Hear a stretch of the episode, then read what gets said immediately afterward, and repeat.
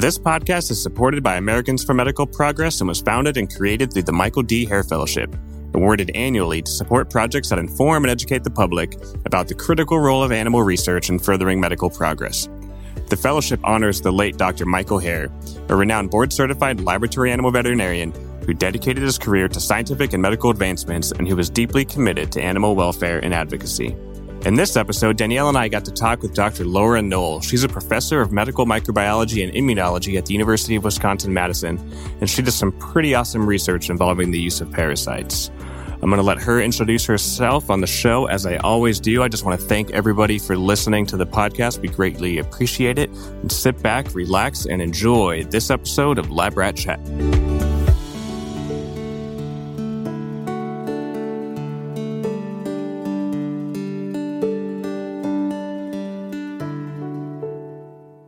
Hey, everybody, and welcome into this episode of Lab Rat Chat.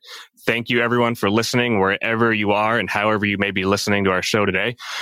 And if you haven't already checked it out, or maybe you haven't even heard about it, we did launch the official Lab Rat Chat merch store where you can go and purchase some pro-animal research gear, some pro-science gear, which also represents our show, helps us spread the word about the importance of animals in biomedical research. And your purchase from the Lab Rat Chat store will directly support this show. So we agree greatly appreciate your support. And so to everyone out there who's already made purchases, we can't thank you enough. And if you want to, go ahead and post those pictures of your gear on social media. Tag us in your posts. We're on Instagram, Twitter, Facebook, et cetera. And if you don't have social media and you want us to represent you and the gear that you've purchased and your support of our show, just email us your photos and we can put them on social media ourselves. Um, our email is labratchat at gmail dot com, which also just, I want to remind everybody as well to go on to iTunes, Apple Podcasts, Podchaser, whatever it may be, and wherever you can rate and review our show. It significantly helps our viewership and helps more people find Lab Rat Chat and listen to our important message that we have on each and every episode. So with that, on to today's episode where we have Doctor Laura Knoll. She's a professor of medical microbiology and immunology at the University of Wisconsin-Madison. And she does some pretty incredible research involving various parasites. And as we always do on the show, we'll let her introduce herself just to make sure I don't butcher her background and experiences. So without further ado, thank you, Laura, for joining us today. And if you would, go ahead and discuss your background, what made you interested in science and research, and just tell us a little bit about your journey to get where you are in your career today. Great. Well, thanks so much for having me. I really appreciate uh, this time to uh, talk about my research and talk about my background. Um, so I am not from a typical academic background. I grew up on a farm in Minnesota, a sod farm, um, and neither of my parents either even graduated high school, and none of my siblings went to college. Um, so I was the youngest, and started to sort of read my sister's community college chemistry book and thought that was pretty cool. So I, and I had one counselor in high school that was like, oh, wow, yeah, you're really smart. You should go to, um, you should go to college. You should go to community college. Um, so thank you, Mister Brodine, for uh, convincing me to go to college. And um, so I went to Saint Olaf College, and I uh, majored in chemistry, and I started doing chemistry research. I did synthetic organic chemistry research. Uh, and after a summer where I started a couple fires and burnt the hair off my arms and my bangs, I thought, yeah, maybe synthetic organic chemistry isn't really for me. Um, so I moved into biochemistry because I was starting to get interested in biology at that point. And doing biochemistry research really is what got me into science. And um, Stu Hendrickson at Saint Olaf College that I worked with. Um, and, and what I liked about it is I loved evolution, and I loved thinking about the gray area. I mean, chemistry was either black or white. You either get your product or you don't. And if you don't get your product, it's because you screwed something up in the process. But biochemistry is all this regulation, and you have to think about evolution. And so it was much more complex. So I really got into that. And then I decided to also add a biology major. So I double majored in biology and chemistry. And then I went to um, Saint Louis, uh, Washington University in Saint Louis, and got my PhD in biochemistry and fatty acid metabolism, actually. And during that time, um, my thesis lab started to collaborate with this parasitologist, Paul Englund, uh, who worked on trypanosome brucei, and that is the causative agent of African sleeping sickness, sleeping sickness. And that really got me excited about parasites. And wow, parasites are, if you're interested in evolution and ecological niches and how things evolve together, parasites are super fascinating. They have these really complex life cycles, all this complicated developmental biology, all this host specificity. And, you know, they're in one host, not the other. And um, so that really got me into parasitology. And then I went from um, Washington University in Saint Louis to Stanford University, uh, where I did a postdoctoral fellowship with John Boothroyd uh, at Stanford. And um, that was that was awesome. John is fantastic. And I learned a ton about parasitology. I met the parasitology community, really is a community. Everybody shares their toys and everybody's really cool um, to each other because there's so much work to do. And it's so underfunded because they're problems of people in developing countries largely. So there's not a lot of funding for them in this country. So there's just not a ton of people that work on parasites. Um, so it really does have a great community feel uh, to the meetings. I loved it. Um, so I stayed in parasitology, and um, in two thousand one, I moved to the University of Wisconsin-Madison. I moved back to the Midwest. Um, um, that was intentional. I wanted, I didn't um, love all the traffic and the mm-hmm. expense of the Bay Area. Yep. I, I was tired of that. So I uh, wanted to come back to the Midwest where I could actually buy a house.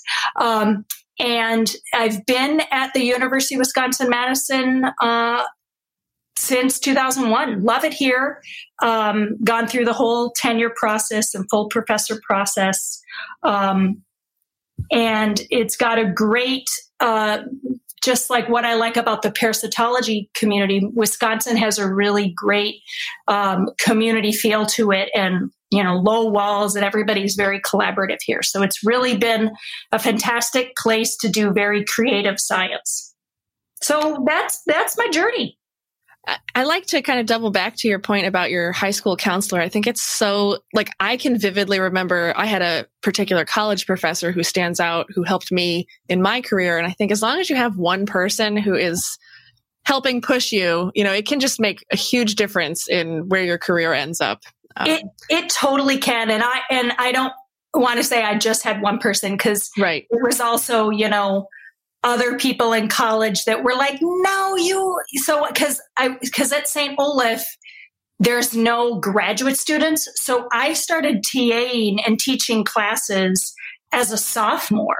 Okay. I started doing lab um, TAing and then teaching review sessions for the beginning chemistry students. And I realized then I really liked teaching. And so I went to graduate school with the idea that I was going to go back to a small liberal arts college and be primarily a lecturer. But once I got into a major research institute and really got into the research, I was like, oh, this is awesome. This is what I got to do. Yeah, no, that's that's a, a really cool story of um, start to finish. Just coming up from like a small town area, you know? So that's... Yeah. yeah. I, I also like how you said you got interested in science from a younger age by reading a chemistry textbook. I can't say too many people probably got interested in science from reading a chemistry textbook. Chemistry textbooks were almost the death of my college career. So uh, I'm glad that I'm glad that you found it interesting and it found it and, you know, led you into your career and where you are today. And now we can talk to you about all your awesome research. Yeah, I think I, you know, to be fair, I also, you know, growing up on a farm, I spent a ton of time in the woods and at the creek and catching crawfish. And, you know, so I was very in, immersed in nature and um, being out in the woods a lot. So it wasn't just reading a chemistry textbook. I, I was, you know, right. really into nature as, as a kid and outside all the time. Awesome. That's awesome. Um, so we know that you, you know, you mentioned working with a lot of various parasites. I think today we were hoping we could talk uh, a little bit specifically about Toxoplasma gondii. Um, first, if you could let me know if I actually pronounced that correctly, and then what is the parasite and why should the public be concerned and aware? Yeah, so people, you did pronounce it correctly. Okay. People pronounce it Gondii or just Gandhi. Um, both ways are correct. I, I've heard so many damn arguments over beer of the correct way to pronounce it, and no one has the right answer. So um, it's all good. Um, so the public should be concerned because this is um, a really, really common parasite. parasite in humans. Um, so it is the reason that pregnant women aren't supposed to handle cats or cat litter. Um, and, and it's because Toxoplasma has its sexual cycle restricted to the feline intestine. So only cats will shed infectious, uh, they're called oocysts, basically the infectious form in their feces. And the thing that the thing that's interesting about Toxo is it has this really strict defined species specificity for the cat, but it will have its asexual cycle. It will replicate in any warm-blooded animal. So it will grow wonderfully in humans. So um, what happens is that if a human um, either gets it, I mean, not that humans eat cat poop.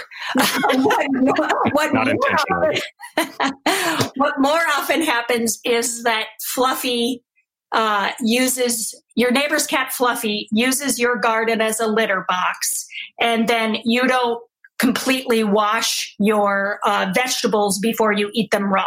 Mm. So you get Toxoplasma from Fluffy's um, feces on your vegetables. Um, but people also get it from eating undercooked meat. And that's not really stressed enough that pregnant women ha- shouldn't handle cats or cat litter, but they also should fully cook their meat because toxo- Toxoplasma, um, the, the asexual cyst form is common in, in meat. So uh, everybody should fully cook their meat, especially if they're pregnant.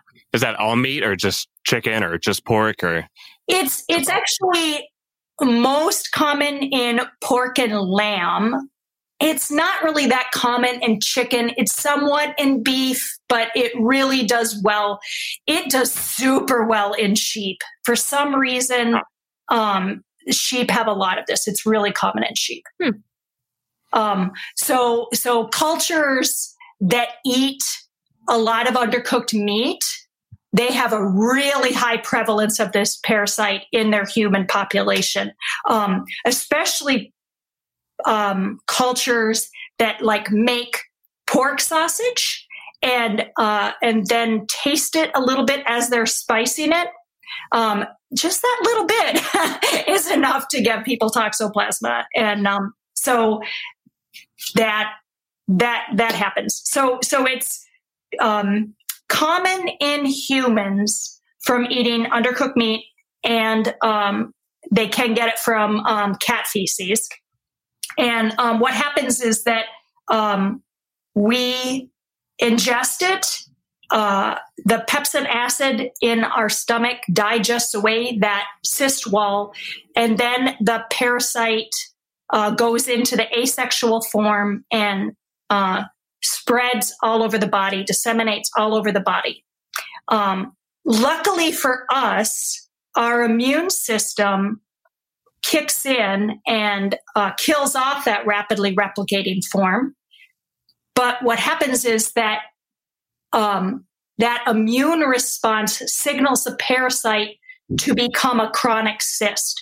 So people that are exposed to it probably never clear it because they've got chronic cyst stage in their muscle and in their brain tissue. Those they they go in um, long-term cells, so they go in neurons and then they go in striated muscle tissue. Does that make sense? Yeah.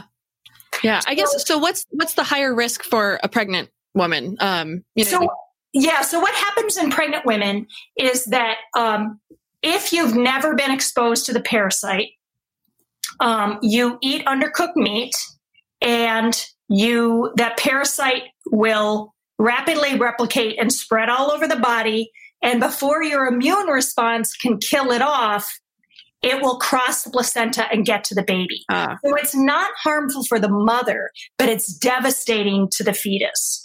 And if it happens early on in in pregnancy, it could actually cause miscarriage. Okay.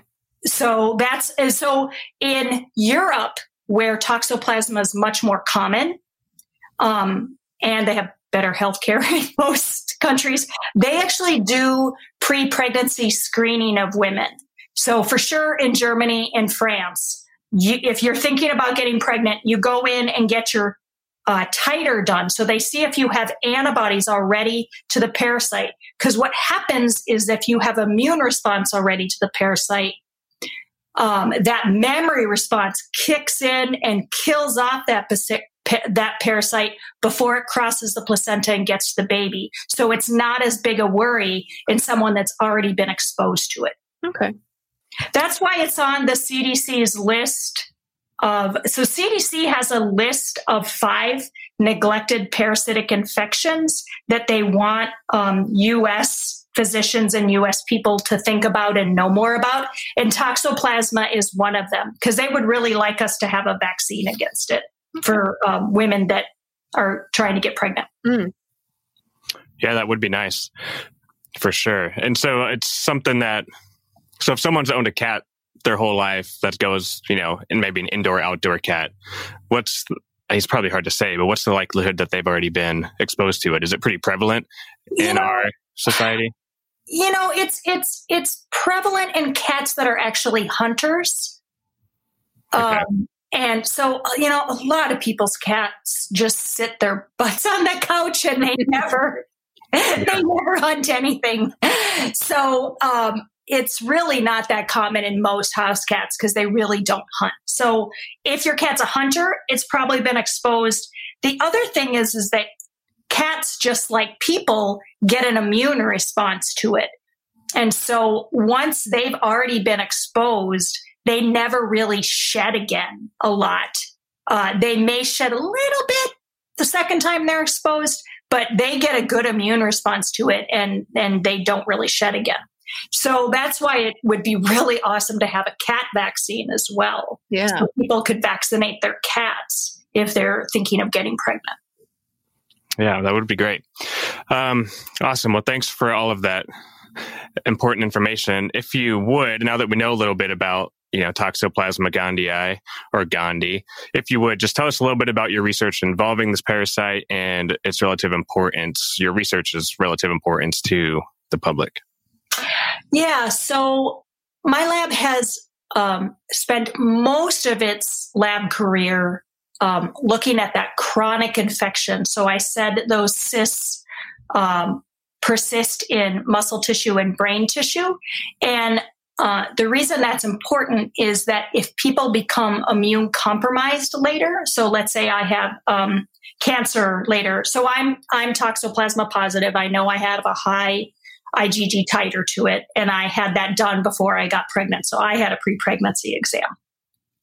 And um, if I lose my immune surveillance, let's say I get cancer and I'm getting um, chemotherapy that knocks out my immune response, or bone marrow transplant, something like that, um, that cyst can reactivate and then start to grow as a rapidly replicating form again. The reason that toxoplasma really got a lot of public health attention uh, was in the eighties for uh, patients that were H I V positive that uh, had AIDS, um, because those uh, in severe AIDS patients, those cysts reactivate and grow again, and they and they don't. Um, And the people's immune response can't can't clear them. So, um, so that was what my lab was largely focused on, is that chronic infection, because we don't have any drugs that treat that. Once it's in the cyst stage, we have no way to treat it. So there's no way to like give me a pill and have it clear the cysts that are in my body. If they are growing as the rapidly replicating form, we have a couple of different drugs against those. Uh, they're they're kind of toxic and they're uh, not very effective, so you always have to take them in combination. But we do have some drugs. Um, so we were focused on the chronic infection, and then we started to really get interested in the life cycle and how do we re- recapitulate that entire life cycle. Um, so we started to get interested in the cat stages and that sexual development. And, you know, I've always been interested in developmental biology of why, uh, why is this restricted to the cat? Um, so we were able to figure out that, um, it's due to fatty acid metabolism. Um, so cats are um, missing an enzyme in their fatty acid um, uh, fatty acid metabolism pathways. And this probably came as an evolutionary um, mechanism for them to conserve calories Uh, cause they grew up, they do, they didn't grow up. They evolved in the desert, and, you know, a carnivore in the desert really has to conserve its calories. So, um, what happens when you or I eat a fatty acid called linoleic acid, our body, uh, immediately starts to metabolize that and put it in a pathway that will um, make lipid signaling molecules and control our immune response. Um, this is why uh, ibuprofen works through this pathway. It's called um, eicosanoids, and the molecule is called arachidonic acid. Um, so cats um, don't respond. People are taught, I don't know if you've been taught this yet in vet school, that cats don't respond to ibuprofen. Hmm. Uh, we've touched on it briefly. Yeah, they, they don't because they don't have the, the, the specific enzyme in their gut that they're missing is delta six desaturase. So when they eat linoleic acid, they just leave it as linoleic acid and use it for calories instead of metabolizing it to arachidonic acid. So the parasite Toxoplasma in the cat gut then sees that buildup of linoleic acid as the signal of, oh, I'm in a cat now, so I can have sex. So, and, and uh, the, it's probably, you know, metabolizing that in some ways and turning it into signaling molecules. But that basically is what happens. And so we were able to figure that out. And then we were able to take it one step further, because no one wants to use cats in research. We were able to inhibit the enzyme in mice and now, and then give them a linoleic acid rich diet and get the sexual cycle to occur in mice. And now the mice will poop out uh, infectious oocysts just like a cat. So, so- that's pretty cool. That was one of my, my next questions was, um, you know, we talk about the cat being the natural uh, reservoir for this parasite. So you mentioned uh, creating a mouse model. Do you know, are there any other species that can be used for this work, or is it very specific because of the parasite's very specific preferences? No, actually, it, you know, so it seems like every mammal except the cat has this enzyme turned on. So in cell culture, we've been able to get the early stages of sexual development to occur in cell culture in any cell where we inhibit this enzyme. So all we need to do is inhibit this enzyme, give a linoleic acid, and we can get it to happen in any mammalian cell line. That's awesome.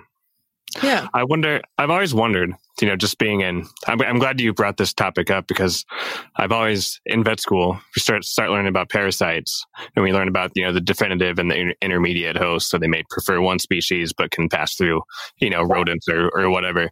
And I, I've always wondered, how does a parasite know it's in, you know, like you, like yeah. you said, like a cat, or how does a par- there's such simple organisms, or they seem like such simple organisms. How does it know what species of animal it's inside of to begin replication and stuff? So that's yeah. very there's, yeah.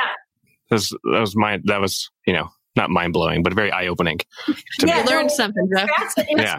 fascinating. So we were able to, for one parasite, figure out how it's actually sensing and what it's sensing. So back to the on topic here a little bit. I, was, I was reading your uh, research profile, and it seems like your your lab is pretty big on the use of alternatives.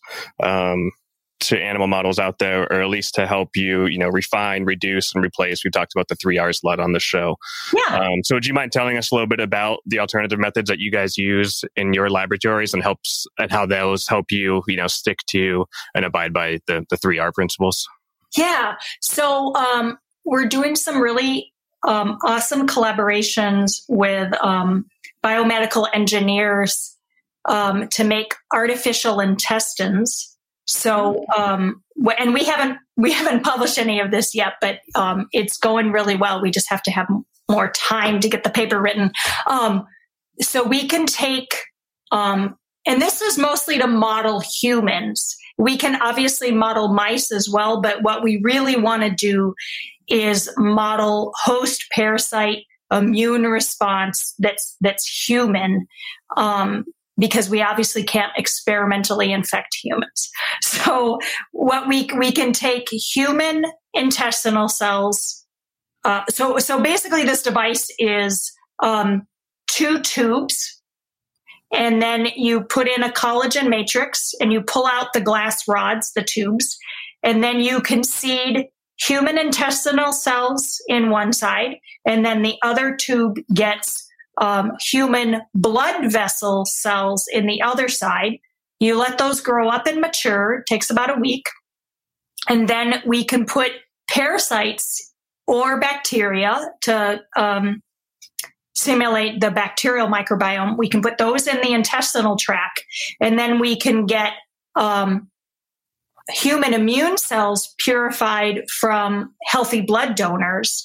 And we can put those Uh, human immune cells in the blood vessel side, and then we can monitor the immune response to the parasites, uh, and we can monitor immune cell um, molecule production, what proteins are they making in response to the parasites, and also how they traffic over to the intestine and how they how they move, because we can put Uh, fluorescent markers on them, so we can actually monitor their migration under a microscope. So that's that's really awesome, and that is allowing us to recapitulate uh, human responses in uh, a little tissue culture dish. Yeah, this this is cool stuff. So s- since you kind of work in a lab that does animal research as well as um, you know, looking at the alternatives, trying to find sort of benchtop cell culture type work. In the future, do you ever envision the ability for, you know, technology and biology to just replace the need for animals in research? Or does it still seem like that has to be a vital part of a lot of these topics that are being researched?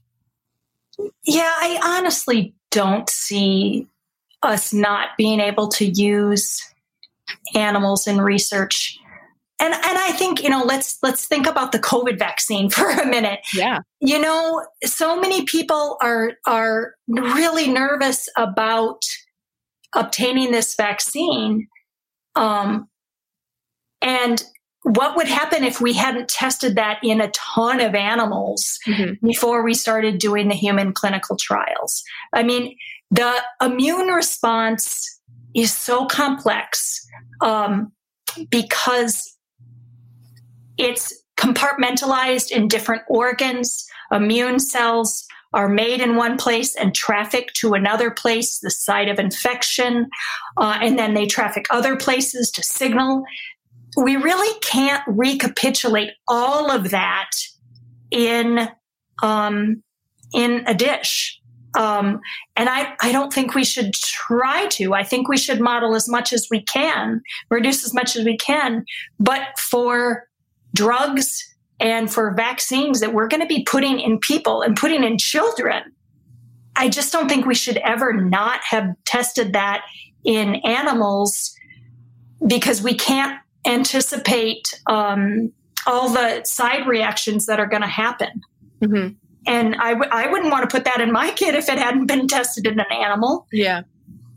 And I right. think I think some of the people that um, don't understand the complexity of the immune response or don't understand how the side reactions that drugs can have um, that we just can't predict unless we test that in an animal. Right. It'd be, I mean, and like we've said so many times, and as you pointed out, it's so hard to, it'd be so hard to test the effects, whether it's toxicity or efficacy or whatnot, in a simulated, you know, computer model system that's modeling physiology when we don't even completely understand, you know, physiological systems as a whole for certain species, you know, or for any species, really. I mean, how every single cell and different organite all interact and interplay with each other. So yeah, it's very difficult, like you were saying. Yeah. And, and I think we can get better at it. I think we can, you know. Yeah, and I think we're trying to, yeah. you know, I mean, the field's trying to, and they see that. And I think it just goes back to really the basics of the three R's, you know, we're trying yeah. to refine, you know, we're trying to reduce and trying to replace where, where we can without sacrificing, you know, without, good, without, good without data. sacrificing good yeah. data and science that would put the population or whoever is going to go through clinical trials at further risk, you know? Right. So. Yes, yes, exactly. And especially, I think we've seen with COVID, sometimes speed is really important. yeah. And, you know, do you really want to mess around trying to model something in cell culture for months and months and months, trying to get it right when you know you have an animal model that would be faster? Mm-hmm. I mean, if, if human lives are at stake, you have to move fast sometimes.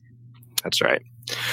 All right. So for fun, we haven't really asked this question before. I think one other episode we did. So you're um, you're one of the first here. So for fun, what's your favorite medical or scientific discovery that has come from the use of animals in research, and why? It can be a personal thing, or maybe something that you've benefited from personally in your life, or or whatever, just something that you find interesting. Yeah, I'm sorry. You know, I, I just looked at your questions this morning before I got on, and I was just like, wow, that one really stumps me. Um, yeah, there's so many, you know. But actually, so, but, that question might be easier for like someone at the, you know, vet tech or even vet level, because they deal with so many other people's projects. Um, yes. Whereas like as a P I, you're kind of focused on your field. So, so you're kind of yeah. like, well, my stuff's my favorite. yeah. Yes. I think our stuff is awesome. yeah. Yeah. I mean, I, I, I think um, favorite right now is just the the speed that they were able to do the COVID vaccine. Yeah. Um, that is awesome. And that's because of animal research that they were able to get that Uh, out into people into clinical trials so quickly. Yeah, that's a good point. That should be everybody's favorite scientific medical discovery right now. Goodness, we all need to get out there yeah. and get back to normalcy. yes. Yeah, I know. We all, we all just need to get vaccinated. Oh man, I can't wait to get it. I I'm my my husband is fully vaccinated now because he's a physician. So oh, cool. uh, I'm. I can't wait till I can get vaccinated too. yeah, I have a few family members that's starting to trickle down. My sister-in-law got her first uh, first vaccine. My grandmother uh, got her first vaccine. So oh, your grandma did already, huh? Yeah, it's starting to, you know, trickle down to the public, I guess. Yeah. yeah. I, I know my in-laws, they both have appointments, I think, in the coming week or so to go get their first yeah. dose as cool. well. More and more people. I know. It feels like we're coming up for fresh air or something. It's it's very exciting. Yeah, no, I'm super excited about it. yeah. Um, so another question we've been asking all of our guests is sort of how they describe or talk to other people about what they do for a living. If you're kind of stuck in a, well, we used to use the reference of if you're stuck on an airplane next to someone, but we know nobody's flying anywhere. So, you know, in the past, if you were kind of, you know, making small chat with maybe someone you didn't know too well, do you bring up the animal research component? Um, sort of how do you deal with their reactions, or do you kind of shy away from, um, you know, talking openly about this? Oh, no, I definitely don't shy away from it at all. I, I've been a, um, a big proponent of you know, not that I like to kill animals. I love animals. I take really good care of my animals in my lab, you know. Um, we're really respectful of them. Um, but I, I know their necessity. And I think it's also that I work on parasites, which are primarily a problem in developing countries. And, and so it's easy for someone that's has the privilege of living in the United States, where for the most of the time, infectious diseases are not killing our children.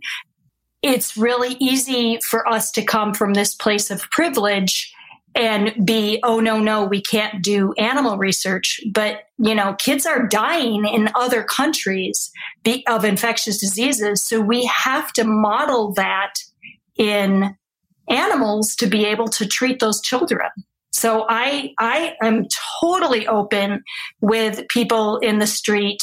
I mean, it's not like I walk up the street talking about animal research, but you know, you know what I mean. You know what I mean.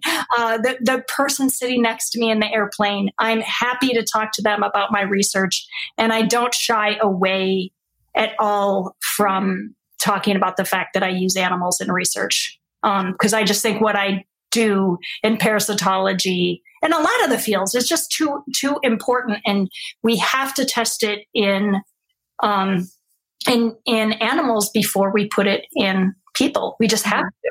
Yeah. Yeah, so, I think the public understands that, and they and they wouldn't. Nobody wants to be the first person to receive some sort of experimental compound no. or molecule, you know, right. without ever being in an animal ever and not knowing what, at all what it's going to do to you. Yeah, yeah, absolutely. So, and I, once they understand that, I think they become a little more comfortable with it. And I think some of the covid nineteen stuff in the news and bringing attention to the animal research component of it, which we've talked about ad nauseum kind of on the show, has kind of sort of helped the public realize the importance of animals and benefit the field a little bit. Yeah, I've never had anybody that's been like, oh, what you're doing is wrong and that's really bad. I mean, like, maybe they might have thought that initially in the discussion and kept it to themselves, or maybe they felt that way at the end and they just didn't say anything to me. but, um, but I've never had anybody go, oh, no, I, I completely disagree with you. That's not, you, you're doing the wrong thing, you know? Um, yeah, that, that's, that's that's yeah, that's that's refreshing to hear. I mean, I think most, I think everyone on our show that we've asked that to has had a pretty, you know, positive response when they do kind of explain what they do to strangers or people they don't know very well. Yeah, people in the street. Yeah, yeah. I, I have had a, a, some. I don't want to say difficult, but difficult um, interactions with people about vaccines, because I, I think it's really important to vaccinate children mm-hmm. um, against vaccine pre- preventable diseases. Um, and I see it from the point of view of, well, yes, your child has the privilege of being in a country where these aren't really a problem anymore, but Um, you don't know who is going to move into this country, and you also don't know when your kid's going to leave this country and travel somewhere and be exposed to something. So, you know, these these are vaccine preventable diseases, and they and people should be vaccinated. So I I I have had some difficult conversations with those with a couple of people, mm-hmm. trying to convince them that um, no, the vaccine caused autism. Uh, research was all f- fabricated, and there there really isn't evidence that holds up uh, that vaccines cause autism. That really is not true, and you really need to vaccinate your children. I've had some difficult conversations with them. So, yeah, yeah, I've been there as well. Um, so, Laura, I don't want to take up too much of your day here. Um, do you have any other final statements or thoughts or? You know, anything you want to talk about that we haven't already covered regarding, you know, your research, you know, the alternatives of use of animals in research or any other general topic? I would say that the only other thing I, I want to add is um, from my experience being on our campus's I A C O O C. So I was on, I co-chaired our uh, animal use committee for in the med school for three years. Um, and wow, it was really eye-opening how much the vets on that committee care about every single protocol. And sometimes it drove me crazy, the amount of detail we went into every single one, but every single protocol is gone, gone over in exquisite detail and making sure the animals are treated as humanely as possible and all the alternatives in different ways. I mean, people really do care. The people that are doing the research and the people that are the vets in charge of the research really do care about what's best for the animals. And they really do work really hard to, to make it as best as they can for the animals. So that's the only other thing I guess I would add. Being on that committee was really eye-opening. It was great. And I, I to that point, I think it's super critical that, you know, everybody understands there are vets, lab animal vets on these committees. Every committee is required to have one. And they just pick up on things that, like, even if, you know, the scientists and the non-scientists, you know, everyone's trying to find all the details that could be improved, but just having that vet knowledge, they just pick up on stuff. They're like, oh, I wouldn't have thought of that. And it's just really, it's a good, um, good background to have on that committee. Oh, absolutely. Every single protocol gets assigned, you know, a researcher and a vet. Mm-hmm. So a, every single protocol is gone over by a vet pre-review and then is reviewed. So basically it's seen by a different vet. We have four vets on oh. So nice. The two different vets see every single protocol and they are reviewed. They are fully reviewed once every three years, but they are right. updated and re-reviewed every year. And anytime you make any change to it, the whole protocol is looked over again. So yeah. It's very, very careful process. Yeah. All right. And our recording platform apparently stopped recording the last minute of the show or so. So basically, luckily, we were at the end of the episode and there was no further content or information provided from Laura in the episode. The only thing you guys missed out on are me saying to go follow us on social media. Make sure you like and rate and review our show on iTunes or wherever you can rate and review podcasts. And make sure you get out there and check out the Lab Rat Chat merch store. Buy yourself some gear, buy your friends, family some gear, and help support our show and support biomedical research. So thank you everyone for listening today, and we'll catch you next time. See you, everyone.